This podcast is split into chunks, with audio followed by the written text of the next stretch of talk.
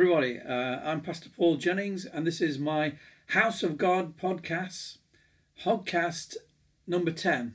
Is church membership biblical? Welcome to today's Hogcast. When John Wesley founded the Methodist Church, he set up a system of fellowship that he called societies, classes, and bands. And these were basically similar to, I guess, what many people today would call small groups or home groups. And they were groups of believers committed to one another and committed to walking in holiness. And some people at the time objected because they said, well, there are no societies, classes, or bands in the Bible. And his reply was basically that whilst there are no groups called societies, classes, and bands, that in the Bible the principles embodied in these groups are present, and that in fact uh, these these groups are more biblical than what the established church was offering. So often people have the same response, I think, to church membership. So a better response would perhaps be what principles are embodied in church membership and are they biblical? When an individual is saved, he becomes a member of the body of Christ, 1 Corinthians 12 13 teaches, because he is united to Christ and the other members of the body in this way. Uh, so, so therefore, he is qualified to become a member, or which is a privilege, of a local expression of that body. Now, some have viewed the term local in a very literalistic sense as being the nearest church to your front door. But I, have never understood this because, because if a church is teaching error or practicing sin, you don't become part of it just because it's in walking distance from your house. Local, uh, in this sense, simply means a church that you are able to regularly attend. You should choose a church that is closest to the New Testament concept of a church, not a building that is closest to your house. So, so that might mean that you have to travel a little. To become a member of a church is to formally commit not only to Christ, but to an identifiable local body of believers who have joined together for specific, divinely ordained purposes. These purposes include receiving instruction from God's Word, 1 Timothy 4.13, 2 Timothy 4.2, serving and edifying one another through the proper use of spiritual gifts, Romans 12, uh, what is it, 3 to 8, and uh, 1 Corinthians 12, 4 to 31, and participating in the ordinances, Luke 22, 19, Acts 2, 38 to 42. It is also to proclaim the gospel to those that are lost, uh, Matthew 28, 18 to 20. So, in addition, when a person becomes a member of a local church, he submits himself or herself to the care and the authority of the biblically qualified leaders that God has placed in that assembly. I think it's important to point out this is something that the person does voluntarily. Um, if you don't trust the leaders or if you think they're not good leaders, then presumably you would look for a different church. Um, but it is something that is done voluntarily in obedience to God's word. Uh, taking taking the disciples' example, we see that they were constantly in fellowship with one another, and that they quote left everything to be with Jesus and his followers. At the very least, this ought to mean prioritizing fellowship, not forsaking the assembling of ourselves together. Hebrews ten twenty five and, uh, and as Paul says, But this I say, brethren, the time is short. It remaineth that both they that have wives be as though they had none, 1 Corinthians 7.29, for the gospel's sake. So, this, uh, at the very least, suggests a prioritization of church fellowship. Now, when a group of believers has a meeting that is open to the general public, it is necessary to be aware that not everybody entering into that assembly will be regenerate. Some will be Christians, some will be nominal religious people, some will be what we might call um, truth seekers, and some will, will be open sinners just seeking companionship, just you know something to do on a Sunday morning. And some will deliberately be uh, tares, seeds of the devil. Now, befriending and taking counsel from an unregenerate individual in this context can, particularly for young Christians, be detrimental to that believer's walk with Christ. And not everyone seems to appreciate that the wheat grows up with the tares. One of the solutions to this and other similar problems of, uh, of defilement by the world is to implement a system of membership. So, what are the verses in the Bible that we can apply to church membership? Uh, Daniel Spratlin gives five points of evidence in the New Testament that are only legitimate if local church membership is implemented. Number one, the church is to discipline its members. Church membership is implied by the way the church is supposed to discipline its members. Consider the implication of Matthew 18 15 to 17, where the church, the ecclesia, appears to be the final court of appeal in matters of church authority as it relates to membership. Moreover, if thy brother shall trespass against thee, go and tell him his fault between thee and him alone. If he shall hear thee, thou hast gained thy brother. But if he will not hear thee, then take with thee one or two more, that in the mouth of two or three witnesses every word may be established. And he shall, and if he shall neglect to hear them, tell it to the church. But if he neglect to hear the church, let him be unto thee as a heathen man and a publican. If there's no church membership, how can you define the group that will take up this sensitive and weighty matter of exhorting the unrepentant person and finally rendering a judgment about his standing in the community? It's hard to believe that just anyone uh, who showed up claiming to be a Christian could be part of that gathering. Surely the church must be a definable group to handle such an important matter. Uh, you know who you mean when you say, take it to the church. Secondly, excommunication exists. Church membership is implied by the simple fact that excommunication even exists.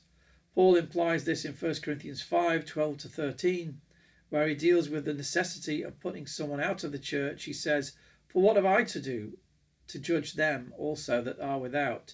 Do not ye judge them that are within. But then that are without, God judgeth. Therefore put away from among yourselves that wicked person. There are two implications here. One is that there is uh, an in the church group, and another an outside the church group. Being the church is definable. The other implications is that a person can be removed from being in the church. Such a formal removal would not be possible if there were no such thing as clear membership, who is an accountable part of this body and who is not. Thirdly, Christians are required to submit to their leaders. Church membership is implied in the biblical requirement of Christians to be submitted to a group of church leaders, elders, or pastors. The point here is that without membership, who is it that the New Testament is referring to who must submit to a specific group of leaders. Some kind of expressed willingness or covenant or agreement or commitment, uh, that is membership, has to precede a person's submission to a group of leaders. Consider the way the New Testament talks about the relationship of, church, of the church to its leaders. Obey them that have the rule over you and submit yourselves, for they watch for your souls, as they that must give an account that they may do it with joy and not with grief. And that is unprofitable for you, Hebrews 13 17. How is this leadership and this submission going to work if there is no membership defining who has made the commitment to be led and who has been chosen as leaders. If we downplay the importance of membership, it is difficult to see how we could take these commands to submit and to lead seriously and practically. 4. Shepherds are required to care for their flock. Church membership is implied in the way that the New Testament requires elders to care for the flock in their charge. Of course, elders can extend their love to anyone and everyone, and should, within the limits of their ability.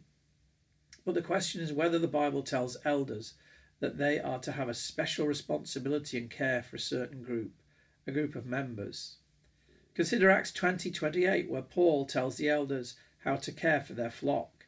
Take heed, therefore, unto yourselves and to all the flock over which the Holy Ghost hath made you overseers, to feed the church of God, which he hath purchased with his own blood.